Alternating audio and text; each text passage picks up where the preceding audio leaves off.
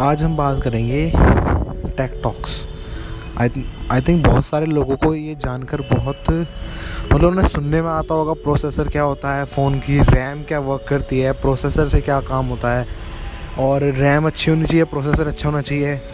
मान लीजिए आजकल छः छः जी बी की रैम्स आ रही हैं फ़ोन्स के अंदर, आठ आठ जी बी की रैम्स आ रही हैं प्रोसेसर्स आ रहे हैं अच्छे अच्छे. स्नैपड्रैगन एट फोर्टी फाइव क्या होता है? तो अब इसी बारे में ये मैंने पॉडकास्ट स्टार्ट करा है और मैं इसी के बारे में डिस्कस करूँगा कि आखिरकार ये चीज़ होती क्या है? What are the benefit of good processors what is the benefit of bigger RAM I mean छः जी बी रैम आठ जी बी रैम इनका फ़ायदा क्या है? सो so, चलिए आज का डिस्कशन करते हैं प्रोसेसर्स के ऊपर। तो what are processors I think इसको समझाने का सिंपलेस्ट वे मेरे पास यही है कि आप एक एग्जांपल लीजिए कि आपको एक पतली सी गली में से निकलना है बहुत तेज़ी से। या आपके पास पहिया होता है ना, पहिया, वो आपको एक पतली सी गली से निकालना है और वही पहिया आपको निकालना है एक चौड़ी रोड से। तो आप एक तरीके से अगर हम लॉजिकली देखा जाए तो आपको लगेगा कि चौड़ी रोड पर से आराम से निकल जाएगा और स्पीड भी अच्छी होगी।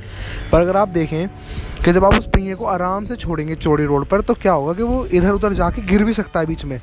और हम कह सकते हैं कि उस पर रेस्ट्रिक्शंस बहुत है, क्योंकि वो अपना बैलेंस खो सकता है। इधर उधर जाके वो किधर भी लग सकता है दीवार की दीवारों पर। और उससे क्या होगा कि, उससे क्या होगा कि जब ये आगे जाएगा ना तो वो वहाँ पर रुक जाएगा बीच में।